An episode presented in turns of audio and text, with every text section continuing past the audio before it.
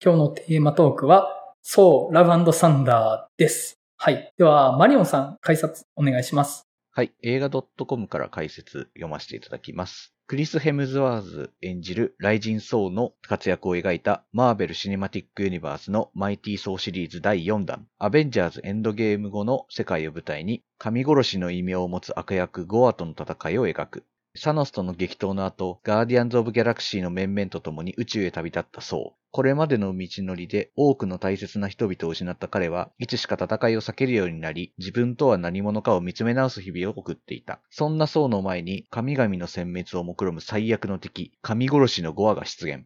ソーやアスガルドの新たな王となったバルキリーは、ゴアを相手に苦戦を強いられる。そこへ、ソーの元恋人、ジェーンがソーのコスチュームを身にまとい、選ばれた者しか振るうことができないムジョルニアを手に取り現れる。ジェーンに対してまだ未練を抱いていたソーは、浮き立つ気持ちを抑えながら、新たなマイティ・ソーとなったジェーンとタッグを組み、ゴアに立ち向かうことになる。前作マイティー・ソーバトルロイヤルから引き続き、タイカ・ワイティがメガホンを取り、主演のヘムズワースやバルキリー役のテッサ・トンプソンらが続投、ジェーン役のナタリー・ポートマンがシリーズ第2作、マイティー・ソー・ダーク・ワールド以来、およそ9年ぶりに本格的に MCU 作品に復帰した。ゴアを演じるクリスチャン・ベールやラッセル・クロウといった豪華キャストも新たに参戦。はい。はい。では、ここからネタバレ込みの話入っていきたいと思いますので、見てから聞きたいという方がいらっしゃったら、一旦聞くのを止めていただけたらなと思います。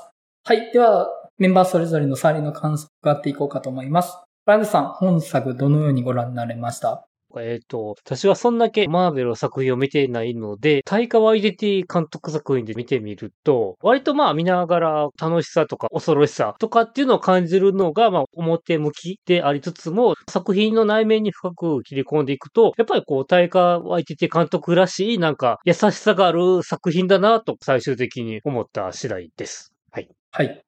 マリオさん、どのようにご覧になられました？そうですね。面白かったけど、そんなに面白くもないかな、みたいな感じが結構感情的にはありますかね。うん、楽しかったけど、ちょっとすぐ印象からは薄れちゃいそう。な感じはちょっとするというか、確かにタイカワイティらしいテーマをちゃんと扱った映画なんですけど、なんかもうちょっと踏み込みが足らないというか、もうちょっとちゃんとそこは描いてほしいな、みたいなところまで届いてない感じが自分の中ではしてしまって、うん、楽しかったけど、もうちょっとやれたよねっていうのが強い感じにはなっちゃいましたかね。はい。はい。えー、っと、僕はですね、前回のオープニングでも言ったんですけど、まあまあです。本当に。うん。で、結構細々とね、ここ気になったなっていうのは言えるんですけど、多分、それは直接的なまあまあって感じた理由ではないと思ってて、うまく言えないけど、本当にいろんなところのさじ加減なのかなっていうのは思ってて、うん。まあ、そのさじ加減が何かっていうのはね、この後ちょっとうまく話せるかわかんないですけど、なんとか話していけたらなとは思ってます。はい。あと、一通お便りいただいてますので、紹介します。はい、のっかぜさん。皆さんこんにちは。いつもラジオを聞いてます。さて今回は iMac3D で楽しく鑑賞しました。総合的には面白かったです。今回の展開は個人的に腑に落ちない点もありましたが、タイトル通り、愛やら雷やらに溢れ、エンドゲーム後のそうらしい物語だったのではないでしょうか。今作は、ワーの死んだ娘への愛、ソウとジェーンの限られた時間の愛、仲間愛、家族愛、友愛、とにかく愛を感じるシーンが多かった気がします。あと、ソウとジェーンが飛んで武器振り回すシーンは爽快でめっちゃかっこいいし、バルキリーが強強の女すぎて私も手の甲にキスして欲しかったです。そしてそして、ジェーンはムジョルニアの力で命の前借りをしていたので、これからガンが治ってハッピーエンドにはしないと思っていたのですが、本当に死ぬとはからのゴアの娘を生き返らせるって、え？という困惑。ソーとゴアの戦いの終盤、ジェーンがゴアに一人にさせない的なことを言ってまさかの娘を生き返らせるなんて、アメコミ原作無知なんで、そっちに寄せているのかわかりませんが、そこはジェーンのおかげでゴアと娘がやっと一緒になれて、二人の魂が行くという展開じゃないのかと。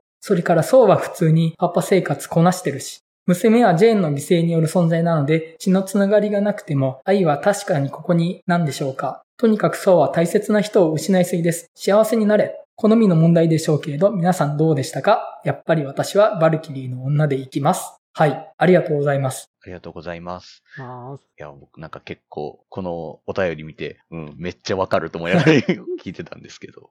あの、個別の要素には結構愛着を感じるとこはあるんですけど、全体で通すと、あれ？ってなるとこはね、結構あるとは思うんですよね。うん。本当にそう思います。うん。だからやっぱり好きな方も結構個別の要素を楽しまれてるんじゃないかなっていうふうに思ってて、なんかうん数字道立っていくと、なんか散らかってるような印象になるんじゃないかなっていう気はするんですよね。うんううんん。うんまあ、そのあたり話していけたらいいかなとは思うんですけども。はい。じゃあ具体的な話入っていきましょうか。はい。はい。原口さん、細かくは何かここっていう感じありますか？だからね、今の感想がオチ含めてやから結構話しやすいんですけど、だから結局ゴアってそこまで悪いやつじゃないよなというか、あの神があんなんやらかしたから、ダークサイドに落ちてもうただけやなというのがあって、う。うんんだからそういう意味でなんか最後にも、あの、ゴアにもある種の救いの手が入ったというか、それがなんかね、その大会相手っていう優しみがあるかなっていう感じたところで、うん。うんあの、ゴアはね、あんまり悪いやつじゃないっていうのはそうやし、悪落ちですらないのではないかというとこも、ちょっとあるというまあか、そっか。うん基本的に、あの世界の神連中カスなので、そうってことなんですね。うん。俺過去見てないから分かんなくて。はい。うん。まあ、ていうか普通に悪ですよ、奴ら。うんってことねそうですよね。まあ、うん。なんか普通に倒すべき権力者をやっつけることに目覚めた男みたいな感じに見てもいいというか、まあ、はい悪落ちというか悪落ちですけど、ダークヒーローの範疇で捉えてもまあ、そこまでおかしくないように見えるというか、ああ。そうですね。まあ結局、何が悪かったって、アスガルドの人たちに迷惑かけたからっていう、あそこだと思うんですよね。というか、まあ、子供をちょっと手にかけているというところ、うん。もうちょっと大きいんかなって感じしますけどね。子供を使って誘拐とかしちゃうから、うんまあ悪い人だよねって、やっぱちょっとそういう解釈になるんでしょうけどね。ちょうどね、ブラックホーンを見たわけなので、子供の誘拐ってむちゃくちゃ悪いよなっていうのを改めて思うわけなんですよ。あ。そうですね。はい。考えてね。うんうんうん。まあね、まあ、ゴアはまあそういう風なバランスで描いてたなって思います。そうじゃないと、ラストも、なんかもう、前逃げたなみたいな印象が強まると思うので、うん、そう。やっぱね、5話を退治して終わりですみたいなのは、それやっちゃうと本当後味悪って感じになっちゃうので、本当に。うん。いや、神様の方が悪いやん、みたいにやっぱなるので、うん。まあ、ああいう着地になるんでしょうねっていうのは、まあまあまあ。ああ。うん。てか、あの世界の神の概念、ひどすぎでしょって思うんですけど、あの、そうだ、俺見ててわけわからんくなってきてて、まあうんこいつら神じゃなかったんだっけな？なんか、うん。結局言うたらまあ人間愛してるわけやから人間として変わらんやっていうなってくるというか。あの、基本的に超越した能力を持ってるだけの宇宙人っていう扱いですよね。そうですねああ、なるほど。そう。ちょっとなんか、能力持ってるだけでう、ん偉そうにしてる人間みたいなものみたいな。まあ別にそれ、MCU に限らず、神々の神話って、なんかよく話聞いたら、お前至るとこで子供作ってんなとか。あまあ、褒められた人物ではないですよね。うんなんか偉そうに能力持ってるだけですけど、みたいな のはまあ、ギリシャ神話にしろ、北欧神話にしろ、そういうのあると思うので、うんまあそういうことですよねっていう。うんあだからかっこいいところ以外は、なんか言うたら怠惰なところをどんどん見せていくよなと思って。うん。うん。ある意味神話的なんでしょうけどね。そうですねそれ神話ってそういうもんじゃんっていうことかもしれないし、まあそもそもソウの物語というか、まあソウってまあ一応雷神じゃないですか。うん通るってことですけど、はい。まあそれがどんどんなんかちょっと人間味をうん増していくキャラクターにやっぱなっていくって、うんまあそれもある意味神様の解体というか、神話の解体みたいな感じですよねっていう。うん。それをまあずっと続けてきたというか、特にやっぱタイカ・ワイティティが監督になった、まあバトルロイヤルからもそれがもうもろに顕著になったみたいな感じなのかなっていうふうには思いますね。うん特に、アスガルドの人たちは、北欧神話のモデルになった人たちって扱いってことでいいんですよね、あれって。だから、うんあの、バイキングたちの神話なわけなので、ああ、はいはいはい。ひときわ野蛮なわけですよ、本来的には。なるほど。うんそうそ侵略者の物語なわけですよ、あれは。あの、だから今回う。も、子供を食べるのはやめようみたいな、あれは良くない伝統だったみたいなこと言ってて、やってたんかいみたいな。ギャグで茶化せんわ、それみたいな。まあ確かに生贄はあるんだろうな、その辺は。うん。まあね。まあ、それが、ちょっとまあなんだろう、現代性を学んでるというか、まあ、うん。まあなんというか、まあまあ。倫理観を学んでるというか、まあそこがちょっと面白さというか、かつてはあんたの方が野蛮だったですけどね、みたいなのに、そういうちょっと突っ込み入れながら楽しむみたいなとこあるかなとは思うんですけどね。うん。で、あと、現代的というか、八百万の神会議のとこは結構楽しめたんですけど、うんいろんな神さんが、うん。小籠包の神様できたらもうあそこまで何でもありかで言われてもてんけど。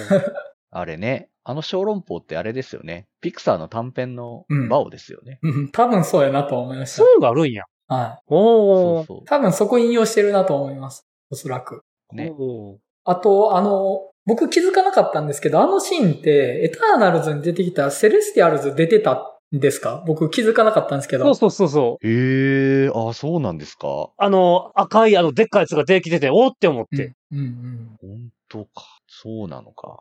あ、そこって対等なんやっていうのがうん分かったというか、僕はあの、エターナルズに出てきたあいつらが頂点だと思ってて、そうとあかーそういう人間にとっての神のモデルになった奴らって、その下の位ぐらいなのかなと思ったけど、あ、対等なんやと思って。じゃあエターナルズの話ってそういたら大丈夫というか解決できたのかなとか、なんかそういうことを思ってしまったというそう。ね。うん、そう、繋がってんねやって思ってね。うん。うん。だから一応まあ最終的にさらに好意のやつはいるっていうのは出ましたよね。なんかよくわからん願い叶えるゾーンに好意の存在はさらにいるっていうのは示されてたっていうのはあって、なんかコミックのあいつかみたいなのはネタ探しはちょこちょこと見かけたりはしてましたね。ああ、うんなるほどね。もうこういうマーベル世界全体での大ボスになるようなやつなのかみたいな。はいうんサノス級のやつなんじゃないかみたいなのはね、また見かけましたけど。ああ、それが第4シーズンなわけですね。はい。うん やっぱり。うんで、あとはやっぱり最後、ちゃんとこう、ナタリー・ポートマンをあっちの世界で残していくっていうのが、なんか、ああ、うんある意味それも優しさやなと思ったかな。うん。うんだからそれでちょっと気持ちよく見えたというか、そこだけは。うん。バルハラがね、バルハラはありましたっていう、ね。あくまで信仰のための概念ではなくて、ちゃんとあるっていう、あ、あるんやっていう。はい。うん。でも僕は、あれっていい話なのかなと思って、バルハラってまた、時が来たら戦争するための場所っすよね。まあね。というか、また困った時にバルハラ脱走とするわけでしょ ?MCU ってもしかしてっていうのをちょっと感じましたけど。いやもう、あれだけだったら別にいいんですよ。うん。あの、あれだけやったらまだ。でもこっから、もう死者も引っ張り出せますとかなんか、あ言い出してこないとは思いますけど そんなことはしないだろうという、そんな握手はしないだろうと思いますけど、うん。なんか、でも、それこそマルチバースになってくるのかな？ううんただでさえ何でもありやんっていうのに死者の世界が出ると、もっと、お？ってなるけど、まあでもまあ確かにあの世界、まあ今回の映画であの場所が描かれるっていうのはまあちょっとほっとすることだったのかもしれないですよね。うんあそういう先の展開が見えるわけだよな。なるほど。うんはい。え、なんかバルハラって無限に楽しく殺し合いできるっていう場所なんちゃいましたっけ？そうなんですか？そういう。感じなんでしたっけ？いや、わかんない。ごめんなさい。あの、北欧神話詳しくないアホっぷり今出てると思うんですけど、えええええ、なんかごちそうと美女がいて、死んでも生き返って殺し合いし続けられる、蛮族にとっての天国みたいな場所なんちゃいましたっけ？バルハラって。あ のそうなの？まあ、さすがにそこの設定は、まあ現実そうかもしれないけど、まあ MCU ではそこはないんじゃないですかね。わかんないけど。ええでも、行き着くところはな、どうなんやろうな。第4フェーズ。でも多分あの世界やと、ちょっと穏やかな方向に改革されてそうじゃないですか。うん。すごくね、穏やかそうな天国って感じの場所でしたけど。まあ、戦争しなくていいかな、みたいな感じで、あの、意識改革が行われてそうな気配ありましたけどね。うん。うん。私の方は以上、まあ大きく3ポイントでちょっと話させてもらいました。はい。はい。はい。マリオンさん、いかがですか？そうですね。うん。まあ、この映画のテーマってやっぱり愛なのはまあ間違いないじゃないですか、やっぱり。うん。で、やっぱタイカワイティティってずっと愛を描き続けてる人だなっていうふうに思ってるというか、うん。まあ、タイカワイティティの映画見てるのって本当ソーのバトルロイヤルとジョジョラビットぐらいですけど、なんかこう、最終的にどの映画も見終わった後、高らかに愛を歌い上げる作品が多いイメージが僕の中ではあって、けどなんかそのまっすぐに愛を語っちゃうとちょっと気恥ずかしいというか、うん。それをなんか隠すために変なコミカルなギャグというか、ネタをこう仕込んで、照れながらもその愛を語るみたいなな風な人なのかなっていう風にちょっと思ってて、それがなんかまあ続いてるのかなっていう風に思ってて、でなんか今回も愛の巡る話としても結構いろいろテーマがあるなと思ってるんですけど、うん。まあまず結構さらっとクイア的な愛の形っていうのをまあ描いてるところですかね。うん。クライマックスあたりで工具のパートナーが見つかって子供が生まれるとか、性別的にはちょっと男性っぽい人、ドゥエインとか言ってましたっけ？って人と結ばれたりとか、まあ、あとバルキリーってキャラクターもまあ別れちゃってみたいな話が出るのもそういう形だと思うし、そういうのが結構さらっと提示されてるっていうのはまあ、エターナルズとかからも続くようなテーマなのかなっていうふうには思ったりしましたね。うん。あとそうだな。あとやっぱり愛って全面的に肯定できる要素だけではないものですよねっていうのがちゃんと描かれてるというか、うん。愛があるからこそ裏切りとかうん。喪失っていうのがめちゃくちゃ生まれてしまうみたいなうん。のはやっぱめっちゃ繰り返し出てますよね。うん。それが愛とか信仰とかにもなるのかもしれないですけど、まあゴアってキャラクターはもうもろに信仰に裏切られるキャラクターだし、あとまあ、ゼウスも実はとんでもないクソ野郎でした、みたいな風なのを、で、それにちょっと失望しちゃうそうとか、まああとなんか、冒頭であの、ガーディアンズ・オブ・ギャラクシーの面々と戦ってる時の神の神殿みたいなのが無残にも壊れちゃうとか、うんなんかそういうのは結構試されてるところみたいなのがあって、そこからどうやっぱ愛を信じて生きていけるのかみたいな話にまあしたいのかなっていうのは今回見ながら思ってましたね。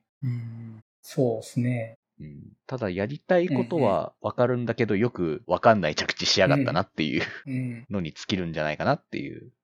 感じですね。うん。なんか、正直あの、終わり方？っていうんですか、うん。5話の娘が生き返って、で、うんジェーンが死んで、みたいなくだり、あるじゃないですか。うんあそこ全然僕よくわかってないんですけど、あれでよかったんですかっていうか、そう、僕、あそこ何が起きてるのかよくわかんなくって、そうですよね。なんか、後で人からの話を伝え聞こえてきて、あ、そういうことだったの？ってなったんですよ。なんかよくわからないまま、ジェーンが死んで、なんかよくわからないままそ、5話の娘的な何か、うん的な何かですよね、あれ。よくわからないものが水面に映ってたから、あくまで。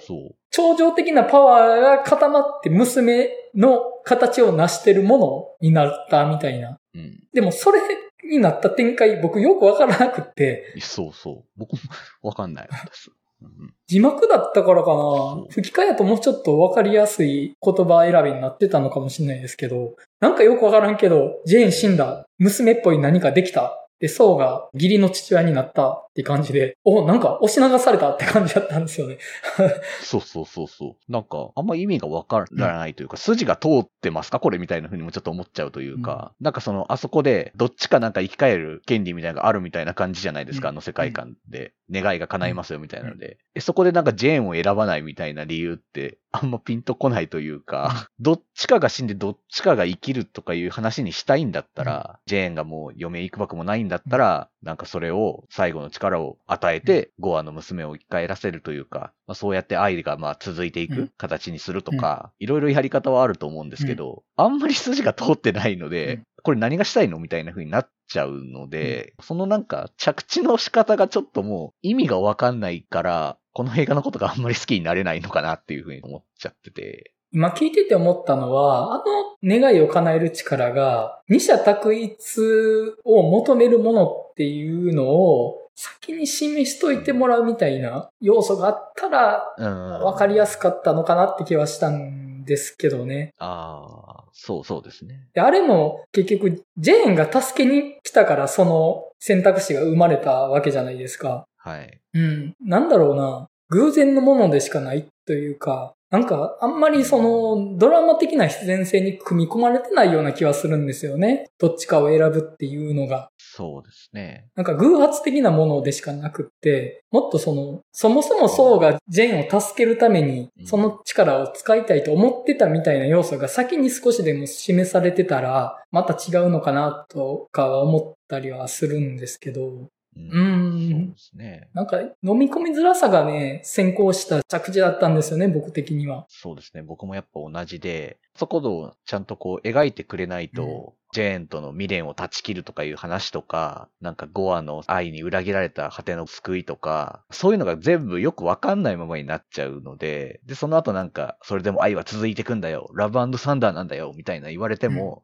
はて、なんでしょう、これはっていう風にしかならないので、そう、結局なんか、うん、よくわかんないし、せっかくなんか今回の敵であるゴアっていうキャラクターのまあ魅力的じゃないですか、うん。やっぱりクリスチャン・ベールがやってるだけもあるし、キャラクターとしてもすごく深みのあるキャラクターだったので、なんか余計にもったいないというか、うん。うん。で、そういうとこはなんかちょっとよくわかんないのに、冒頭のガーディアンズ・オブ・ギャラクシーと一緒にやってるところっていうか、そもそも今回ガーディアンズ・オブ・ギャラクシーいるかって感じはめっちゃ思ったし、いらんだろってちょっと思っちゃうし、まあ、あそこはね、タモと分かちましたっていうためのアリバイみたいな展開ですからね。あの、そう。もうそんなもんなんか工具の語りで終わらせてもいいぐらいではっていう風な感じだし、で、なんかその毎度おなじみなタイカ・ワイティティのギャグ、うん。面白くてめっちゃ笑いましたけど、なんかその照れ隠ししながら愛を語る上でそこがちょっとおざなりのままだと、なんか結局ちょっとそのギャグも不発に感じられちゃうよねっていう風に僕は思ってしまって、楽しかったけど結局なんかよく考えたら文句しか出てこねえぞこれっていう風になってしまって、好きな人がいたらちょっとごめんなさいって感じなんですけど、ここまでの話ね。うん。そうなんですよ。結構楽しんだのに、要素拾い出していくと、あれ？なんか文句ばっか出てくるぞみたいな感じになっちゃうんですよね。そうなんですよね。本当になんか好きな人ごめんなさいという感じになってしまうのが申し訳ないんですけど、うんちょっとその一貫性というか筋が通ってるように思えなかったのがもったいないというか、いや、タイカ YTT ともあろう人が、そこは別にできるでしょみたいな、なんというか信頼感もあったので、うん僕の中では。まあ余計にちょっとどういうことなのかなというのはちょっと思ってしまいますね。うんうんうん。そうですね。もうちょっと文句ばっかりになってしまったんですけど、まあでもギャグめっちゃ面白かったじゃないですか。ストームブレーカーとムジョルニアとうんソウの、あとジェーンかの視覚関係っていうんですかそうそうあれは。あれね、あれはね、発明ですよ。あ れあれは発明。うん。あれ最高ですよね。笑っちゃうんだよな。その、まあ、自分の獲物、自分の武器を自分の女であるみたいな、そういう比喩的な表現ってあるじゃないですか。はい。ありますよね。直喩。というかもうそのもの。あの、うん。もう、女です、みたいな。あの、まあ武器に名前つけるってそういうとこありますよねっていうね。で、もう、その、ストームブレイカーの、もう、嫉妬深さが、あの、そうそう素。敵なんですよね。フェードインしてくるシーンとか。もう愛が深すぎるんですよね。ストームブレイカーの。もうフェードインしてくるだけでも笑けてきちゃうので、あれほんと好きなんですけど。とか、あとね、途中船みたいなの動力源みたいになるじゃないですか。まああそこでちょっとね、そうがね、心配し、心配してというか、お前だけだよって言ってビールかぶせたりとか。うんそう、結構ね、ラブコメ映画として結構いいというか、その視覚関係もだし、ジェーンとソーノがこれまで何があったのかみたいな描いているところの幸せだったひとときみたいなのもすごくラブコメ映画的で、すごく良かったんですよね。そうそう。ああいうのね、いやなんならもっと見たかったのでは、うんみたいな。ああいうのもっとやってもいいよっていうぐらいちょっと好きだったうんうんところですよね、そうそう。あの、本作の魅力はやっぱね、ラブコメ性だとは思うんですよ、やっぱり。その、そうそうそうジェーンとムジョルニアとソンブレイカーの、まあ、視覚関係のラブコメ感で、ムジョルニアは多分、恋人というよりは、ほぼ友人というか、信頼し合ってるパートナーとしての男女みたいな関係性やったと思うんですよね、ソウとは。はいはいはいはい。はい。でも、ストームブレイカーからしたら、あなたたち付き合ってたでしょみたいに言いたくなるほど、信頼関係が濃い。ってことですよね。うん。で、ジェーンは純粋な元カノですよね。うんとは、い元パートナーと、今カノ？現パートナーっていうね、この複雑味っていう、このね、あそこがね、やっぱいいですよ。なんかね、ちょっと擬人化したくなるような。いや、でも、擬人化したらこの味わい深さ消えるよな、みたいなね、ちょっとね、あるんですよね。やっぱ武器のままだからこそここは味わいがあっていいんだよな、みたいなのがね、あるんですよね。そう、やっぱ人間だとやっぱあのフェードインでは笑えないですよ。うんとか言ってっていうね。いや、だから、タイカ・ワイティティは本当一回ガチでラブコメ映画撮ってもいいんじゃないかとかちょっと思っちゃいましたね、本当に。すごくいいぞ、これは。うん。トレスかやんな。そうそうそう。ね、どっちかっていうと結構子供がよく出るというか、子供とおじさんのバディだったりとか、うん。結構子供が大活躍するみたいな、まあ今回もね、子供活躍してましたけど、なんかそういうの結構多いんですけど、うんいやもうなんか普通にもうニューヨークが舞台の何の変哲もないラブコメ映画とか全然撮ってもらってもいいんですけどっていうぐらい、うんそこはちょっと楽しかったところですよね。あと、この解釈を深めていくと、ジェーンがムジョレジアを持って戦うっていうのは、有利になるんですよ。あ出ましたか。はい。ああ、そこ気づけなかった。うわーって、尊いなってなりません？そこ気づけなかったな。ちょっと、いや、ごめんなさい。僕これ完全にロジック振り回してるだけです。あの、いや、いやい 山口くんがそのだ理由やろうなと思ってて待って、控えてたんだけど。ちょっとそこは感じ取れなかった。ちょっと自分が今、今、でしたね。不覚でしたね。まあ、あとね、うん。逆で言うんやったら、あと、うるせえヤギとか、もうはいめっちゃ笑いましたし、唐突に円や流れるとか、とかね、あの、バンダムとかね、はいはい、もう、笑っちゃうよ、そういうのっていう。そういうところのね、センスとかめっちゃ好きなんですけどね、ほんとね。うん。あのヤギはね、ちょっとね、僕、面白いでしょっていう感じを受けて、ちょっとね、あの、ガクってなりました。僕は結構笑ってましたね。うるせえな、このヤギっていう。いや、もう反射的に笑っちゃうんですよね、あの感じは。うん。そうなんですよね。もう、まごうことなきヤギなので、うんで、しかもうるさいのでっていう。それはちょっと笑っちゃうというか、うん。顔ドアップとかになるから、笑っちゃったな、あれは。うん。そうそう。あと、お便りにもありましたけど、今回バルキリーすごく良かったなって思ったんですよね。いいですよねなんかあんまり出番少ないけど、うん結構なんかこう、ちょっとあんま言葉に困るんですけど、なんて言ったらいいんだろう。けどなんかいい、バルキリーの雰囲気が今回すごくいいっていう風になって、ちょっと言葉で言い表せないんですけど、なんか頼れる姉貴感ともちょっと違うし、けどなんかすごく友達感もすごくあるし、なんかすごくね、なんかうん、友達になりたい人だなっていう風には今回なりましたね、バルキリうんなんかいいアシストしてくれる脇役感が良かったな、いう。ー。うん。うん。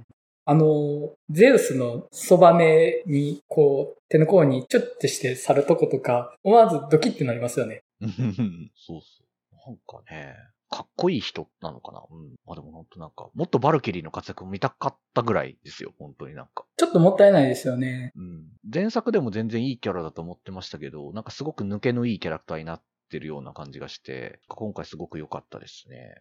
うん。まあ、あと何かあるかな？あと、寸劇のメンバーが一人増えてましたねっていうとか笑いましたけど、マイティー・ソーのお姉さんの役をやってるのがメリッサ・マッカーシーだったっていうのはめっちゃ笑いましたけど。ああ、僕、あのくだり全然覚えてなくって、前作でもあったんですよね、確か。はい。あれ前作でもあったくだりですね。うん。やってる人もマット・デイモンやしっていう。そうそもうすっかり忘れてて、あれ？なんかこのロキ、太ましいぞと思って見てたら、あれ？マット・デイモンやと思って僕、あの、全然覚えてなかったなと思って。しかもあれなんですよね。総役の人、クリヘムのお兄さんなんですよね。確か。う。そうそうそうそう。お兄さんなんですよ、ね。それは似とるわと思って。そう、最初ね、なんかよう似とる人やなって思ったらちゃんと、あ、お兄さんっていう風にね。えっと、ルーク・ヘムスワースって人やったかな？うん。とかで、あと、オーディンやってるのはサム・ニールですよね。うんうんジュラシック・パークシリーズのうんうんグランド博士とか、あとまあ、タイカ・ワイティティの他の作品にも出てましたけど、タイトル忘れちゃった。なんか出てるのは覚えてましたけど。で、メリッサ・マッカーシーやってるしな、ヘラっていう。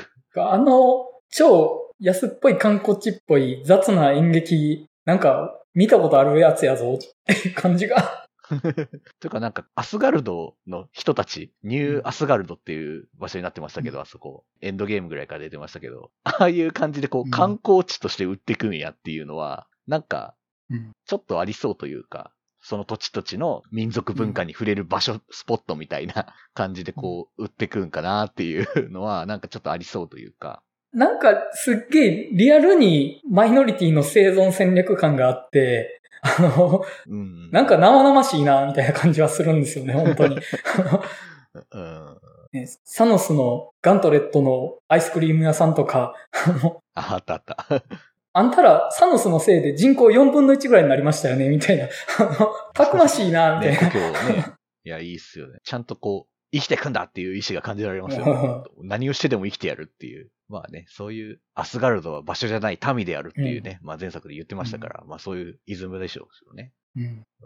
まあ、僕はまあそんな感じですかね、とりあえず。うんはい。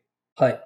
僕はですね、これっていうトピックがないので思い出しながらにはなるんですけど、まず、タイカワイティティって、権威をコケにしたい人なんだなっていうのを見ててすごい思ったんですね。うんで、あの人ってニュージーランド出身でしたよね、確か。はい。はい。で、先住民の血を引き継いでたと思うんですけど、そうですね。マオリ族ですよね。確かおーまあ、そこが彼のアイデンティティとか作家性にどこまで交わってるかわかんないんですけど、まあ僕が見てるあの人の作品って、ジョジョラビットと、ソウの前作と今作なんですけど、まあ基本的に白人の権威主義みたいなのに、ノーを言いたい人なのかなっていう感じは印象として持ってて、まあジョジョラビットとかもファシズムに対する全力のノーの話でしたけど、うん前作のマイティー・ソー・ラグナロクは、あれはそういうバイキングの征服主義的な考えを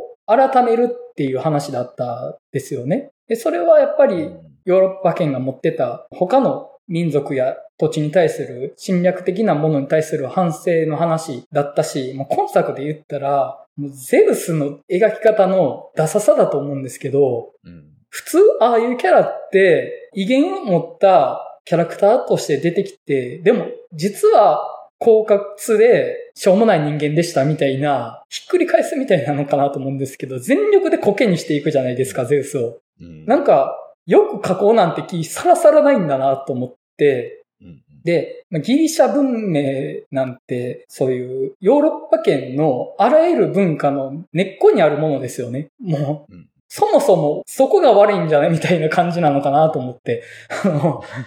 そもそもお前でしょっていう、その世の中によくねえものをばらまいたヨーロッパ的な考え方の最も根源的なものの象徴として、ゼウスのクソ野郎っていうものを描いたのかなっていう気はしたんですよ。だってもうちょっと描き方あるでしょうと思って、その実際のギリシャ神話のゼウスがいくらカス野郎だったとしても、あそこまでなんか、おちょくるかなっていうのは思って、基本的に権威はコケにしたいんだなっていうのは、ちょっと思ったところではありましたかね。うん。あと、ラストなんですけど、これは僕が気づいたことじゃなくて、人からの意見で聞いてなるほどと思ったんですけど、MCU は男性を救うために女性が犠牲になる展開何度目だみたいなのを聞いて、まあ、エンドゲームとインフィニティ・ウォーの流れで、まあ、ガモーラとブラック・ウィドウではい2回やってるんですよね。ー確かに、やってますね。男性を生かすために女性が犠牲になるみたいな。で、それがどうこうというか、まあ、またかみたいな感じがっていうのは聞いて、ああ、確かになと思って、うん。あと僕が見てて思ったところだと、すぐ義理の子供の義理の父親になることで成長したとか描くよねと思って。ああ。すぐそういう。いうこと描くよねと思って。はいはいはい。まあ、いわゆる疑似家族的な話って、まあ、多いですよね、確かに。うんなん。かまあ、MCU に限らずな感じはしますね、そういうのは。まあ、うーん。なんか、よしあしどうこうというより、またそこかとちょっと思ったりはして、うん。そもそもそう自体が、ジェーンとの愛を育むことを一回挫折した人間じゃないですか。うん。で、この話が愛の話なんだとしたら、まず一回ジェーンとの話から始めてもいいんじゃないのとは思ったんで、僕普通にラブサンダーは、ソウとジェーンで見たかったなとは思ったんですよね。はいはいうんはてかまあ、みんなそれを想像してたんじゃないかなと思うんですけど、い。うん。ソウとジェーンでラブです。で、二人ともサンダー出します。ラブサンダーです。イエーイみたいな感じで敵が吹き飛んでいくみたいな、そういうものを想像してたので、なんか、そっから一足飛んで、なんだろう、犠牲が伴う愛を経て、一足飛びで父親になりましたって、またその、家庭飛ばすよね、とは思ったんですよね。うん。ううん。ん。家庭飛ばして楽するよね？っていう感じ。うん。そこは、うん。なんか順番に行ってもいいんじゃないのっていうのは思って、うん。やっぱ本作がね、ソウとジェーンのラブコメ的な展開が結構丁寧じゃないですか。はい。で、二人のすれ違いってマジでしょうもないことなんですよね。あの、なんで私ばっかり食器洗いするのよって、みたいな感じだったじゃないですか。そうですね。本当ね。すれ違って、もうそういうので怒り出してっていう。うん。いや、でも、社内にさ、そうは、自分が皿洗いするような価値観の中で生きてきた人間じゃないから、それはそうなんですよ。そこのすれ違いって絶対そうなるけど、そこを成長して、今は一緒に生きていきますみたいなのを、まずは、ジェーン相手で示して欲しかったたような気がしないでもないっていう感じ。そうう。ん。ナタリー・ポートマンと次の契約をできないからあの展開にしたのかな、みたいな。ちょっと邪推をしちゃったりして、う。うんん。こういうのがあるんだ。うん、まあ、あの、結構ね、次契約できないから殺すとか、次回作になったタイミングで契約できなかったから死んでたみたいなのってよくあると思うんですけど、まあね、ありますよね。うん。仮にジェーンが死ぬとしても一回、ソーとの生活を一旦取り戻してから、間を経て亡くなるとか、ね、なんか、そういうのでもよかったんじゃないかなとかね。そうですね。うんまあこれはあの、後からふつふつと考えて湧いてきたことなので、見ながら思ったことではないので、ちょっと強引っちゃ強引なんですけど、まあね、今回のジェーン、やっぱすごく魅力的じゃないですか、うんやっぱり。うん。あんなに筋肉も鍛え上げて、ちゃんとマイティーそうですって感じで出てくるのって結構やっぱテンション上がったじゃないですか、うんやっぱり。途中セリフすごくいいセリフあったんですよね。一つになんか、私はなんとかで、みたいな言いながらゴアに戦うところ、ちょっとセリフをちょっと細かく忘れちゃいましたけど、うんあそことかすごくかっこいいなって思ったので、うん。なんかもうちょっとそういうジェーンの、せっかく久しぶりに戻ってくるので、そういうのとかちゃんと見たかったなっていうのは思いますね。うん。そうなんですよね。ここはまあちょっと思ったところだったかなっていうのがあったのと、あとあの、子供が戦う展開あるじゃないですか。はい。はい。で、結構人によっては、子供を戦わすのはちょっと、みたいな人もいたりしてて、う。うんん。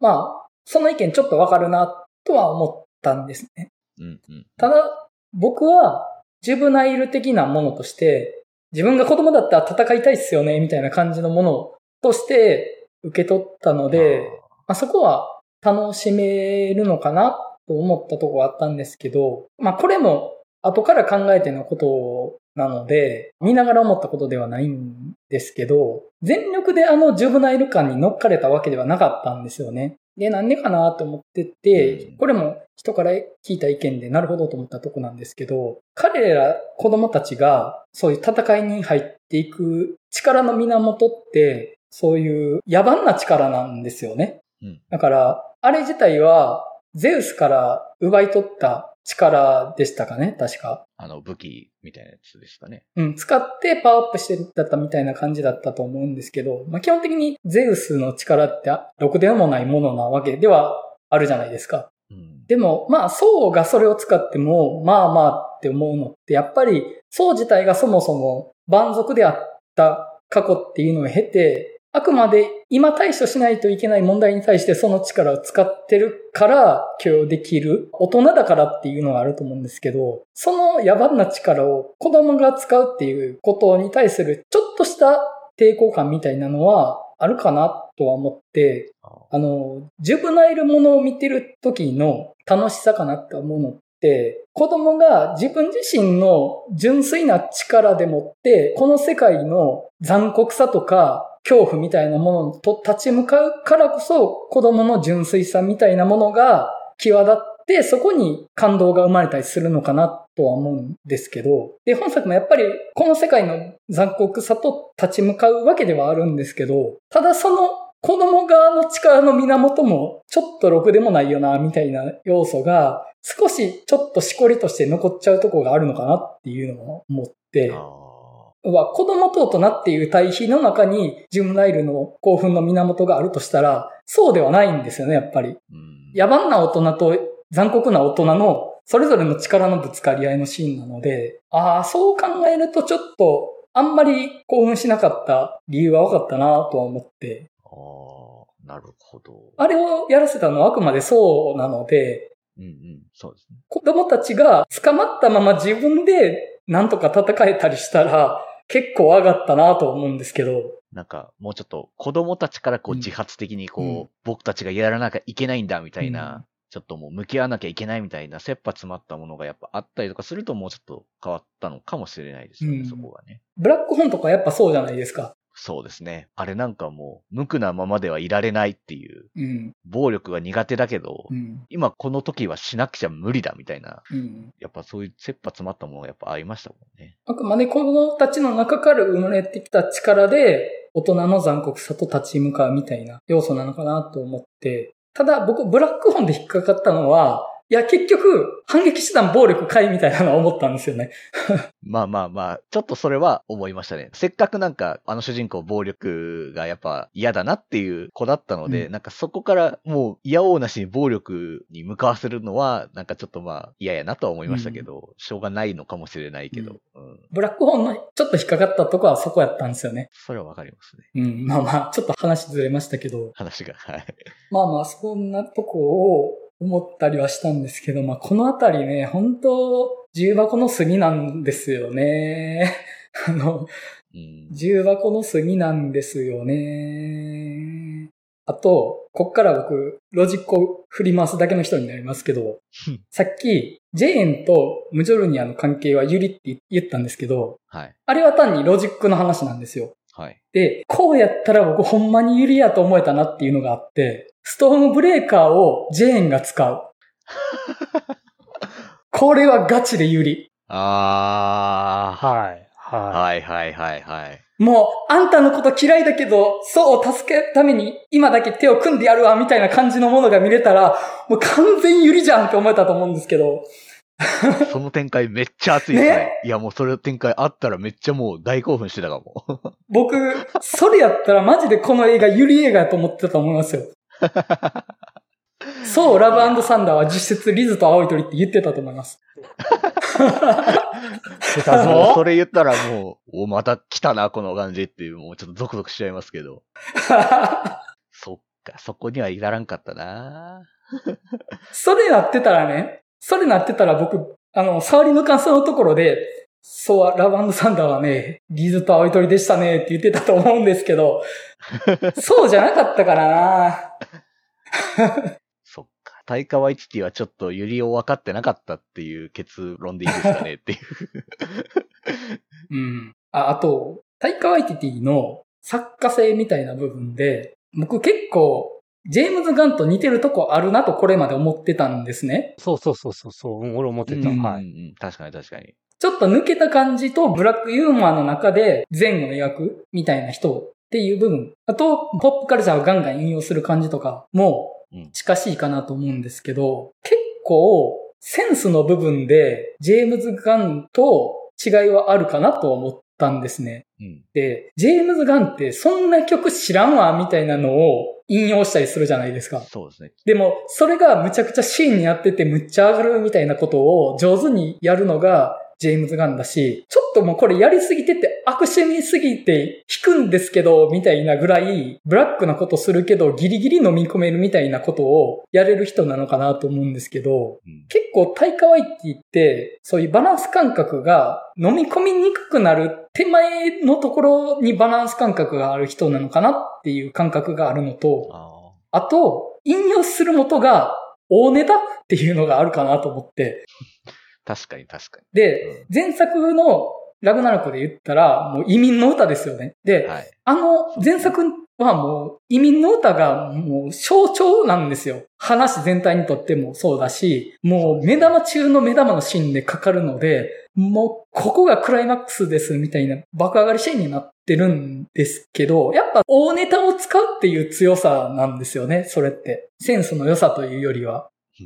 ここで決めますって言って決めるっていう、その、思い切りの良さというか。で、本作で言うと、やっぱり80年代ポップカルチャーの引用っていうものが、本作のすごい大きい要素だと思うんですよ。もう、ロゴとかのね、もう80年代ロックとかメタルの感じの、あの、ダサかっこいい感じとか、懐かしいですしね。あと、あの、ソーがね、ジャンクロード・バンダムのまた開くやつやったりとか、うん。あともう、ガンザンローゼスですよ。ザ80年代大ネタ。もうダサかっこいいの極みみたいなところ。うん。で、そこで押し切るっていうところは、実は意外と繊細な人であるジェームズ・ガンに比べて、割と正攻法の人かなっていう気はして、うん。そうですね。うんやっぱ、その二人を比較すると、やっぱり、ジェームズ・ガンはやっぱちょっとアングラ寄りというか、うん。っていうふうには感じて、タイカワイティの方は、まだちょっとこう、王道な方を好むというか、近しいけれども、ちょっと引用するポップカルチャーのセンスというか選択する、選択肢としてはなんかちょっと違うよね、二人っていうのは思いますね。まあ、あの、それぞれの個性の範疇かなと思うんですけど、ちょっとジェームズ・ガンに肩入れしそうになっちゃいますよね、その感じって。うーん。気持ち的には。まあ、確かにな。やっぱテーマ的にも今回ジェームズ・ガンでもいけるじゃんって、やっぱ思っちゃうというか、まあ、ガーディアンズ・オブ・ギャラクシー出てるしうんっていうのもありますけど、うんまあ、これをもしジェームズ・ガン監督していたらまた違うような話になってたというか、もっとまた印象が違うものになってたのかもしれないですよねっていう。うん。そうですね。しかし、タイカワイティティってマジ多彩ですよね。いや、そうなんですよね。いや、本当に、今目が離せないクリエイターの一人ですよ、間違いなく、うん本当に。ドラマでもグイグイ言わしてるし、もちろん。映画ももちろん。いや、もう本当目が離せない人ですよね。なんか次、スター・ウォーズの新作劇場映画の監督するらしいやん。ああ、なんかスターウォーズも絡むみたいですよね。うん。ので監督らしいんで、このニュースの流れで、タイカワイティティがナタリー・ポートマンにスター・ウォーズ出るって聞いて、私出たことあるって答えたっていうのが面白すぎてやばいんですけど。わざとなんかな。それネタかな本気で忘れてて言ってんのか、わざと 言ってんのかなみたいなこの人っていうなあ。のは、ちょっと思います。エピソード離れすぎてるか、ありなのかみたい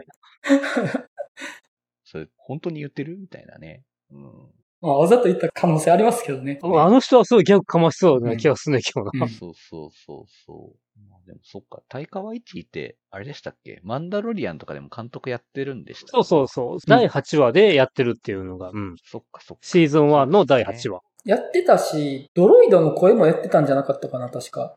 おうそうなんですね。うん。本作でもね、後部の声やってましたしね。うん。うん。でも、僕個人的にはやっぱ役者としてのタイカワイティティが一番魅力的に感じてますね。去年のあれ、タイトル忘れた。フリー以外ですかあ、フリー以外の。はい。フリー以外のあの社長、本当良かったなと思って。あれは最高やった。う。うんん。ねえ。まあそっか、あと、バズ・ライトイヤーもね、声で出てる。あ、そうだ。実は、タイカワイティティ祭りなんですよね、うん実はね、劇場ではね。バズ・ライトイヤー字幕版が少ないかもしれないですけど。うん。なんか本作、そういう本編以外のニュースネタが面白いのが多くて、ナタリー・ポートマンってビーガンなんですよね。あそうなんですね。で、キスシーンがあるからって、クリス・ヘムズワースが肉食べるのを控えてたっていうのが、面白すぎて。すごいなすげえな気使うところが。で、それに対してテッサ・トンプソンが、クリスは朝からバイソンを食べるような人なのにって言ったっていうのをニュースに流れてきて、ぁ 朝からバイソンを食べる人。え？これ本編と思って、この面白さ。まあ、そういうな、ネタ込みでプロモーションするんかな、向こうは。ある意う味。んまあ、多少作ってるところはあるかもしれないです。本当に、そこうは。ん、ね。うん。うんただ、ナタリー・ポートマン、ビーガンやとしたら、植物性のタンパク質だけであの体作ったとしたら、さらにすげえなってビビるんですけど、うんすごいですね。そう考えたらすごいですね。動物性のタンパク質なしであの体作ったってこと？やべえと思って。うんそうやな。どんだけトレーニングとプロテインやねんみたいななう。ん。いやー、ちょっとね、でもまあなんかな、大豆関係は好みそうな好きは好きよね。うん大豆肉かね。うん。もう動物性タンパク絶対に供しないタイプだとしたら、いや、体作るの結構大変やと思うんやけどなっていう。うん。まあね、なんか、ナタリー・ポートマンすげえっていうのを別方面から感じるっていうね。確かにな。そう考えてすごいですうん、まあ、すいません。どうでも話しちゃいましたけど。ね。はいそんな感じですかね。うんじゃあ、そんなところで、そう、ラブサンダーの話を終わっとこうかなと思います。来週どうします？あの、冒頭結構喋ったけど、みんな X 見てるよなと思って。みんな X 見てますね。ああ、そっか。4人とも X は見てますもんね。とか、うんブラックフォンも見てることになるんですかね。そうなりますね。かな？うん。うん。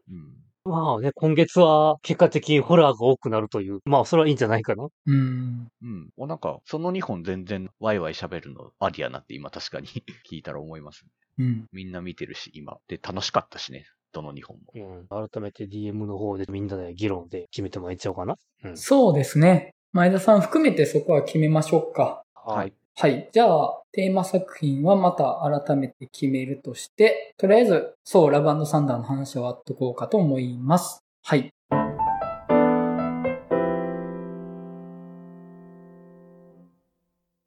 では、お知らせになります。7月も映画の話したすぎるバーを開催する予定です。場所は大阪の南森町にある日帰りイベント型カフェバー週間曲がり、日時は7月31日日曜日、オープンが19時、クローズが23時となっております。はい。あと、今回、バー開催の前に、女神の継承を見てから収録するっていうので、よかったでしたっけ？おー、はい。大丈夫ですけど、多分。いけます？はい。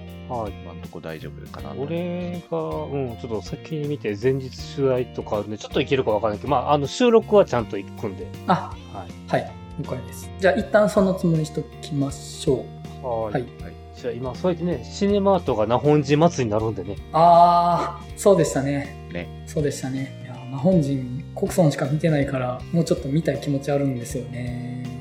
日曜日、チェイサーフィルムがあるから行こうかもね。悲しき生き物は確かアマプラとかあったりするんですけど。はいうんチェイサー見直したい。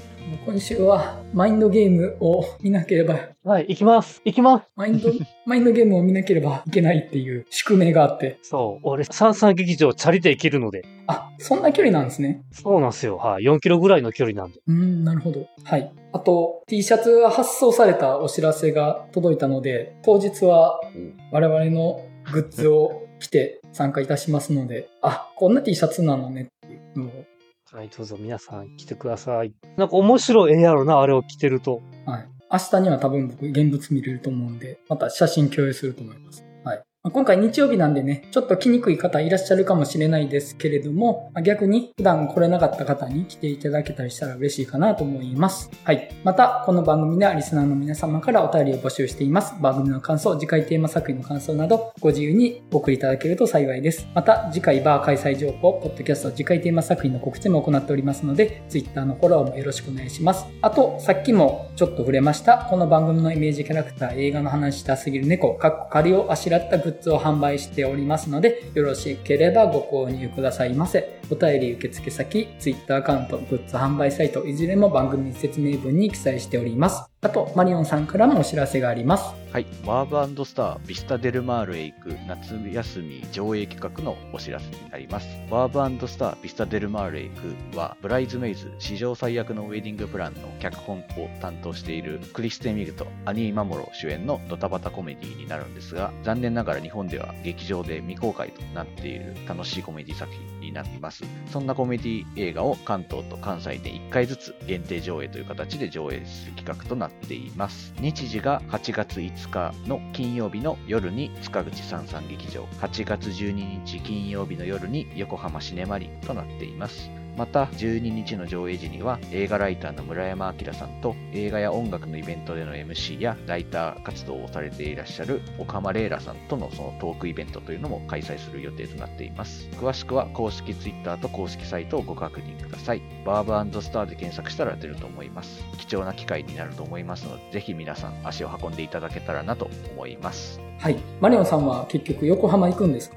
ちょっと横浜無理そうですねあ。ちょっと仕事が厳しくなっちゃいそうなので、ちょ。っと無理かもっていう、すいませんっていう感じなんですけど、なるほど。まあ、あの、塚口の方は絶対行こうと思ってるので、関西にいる方でラジオね、ポッドキャスト聞いていらっしゃる方がいらっしゃったら、まあ、僕もいますよっていう、それがまあ、何になるんやねんっていう感じはしますけど、まあ僕も見に行きますので、皆さんも足を運んでいただけたらなと思います。はい。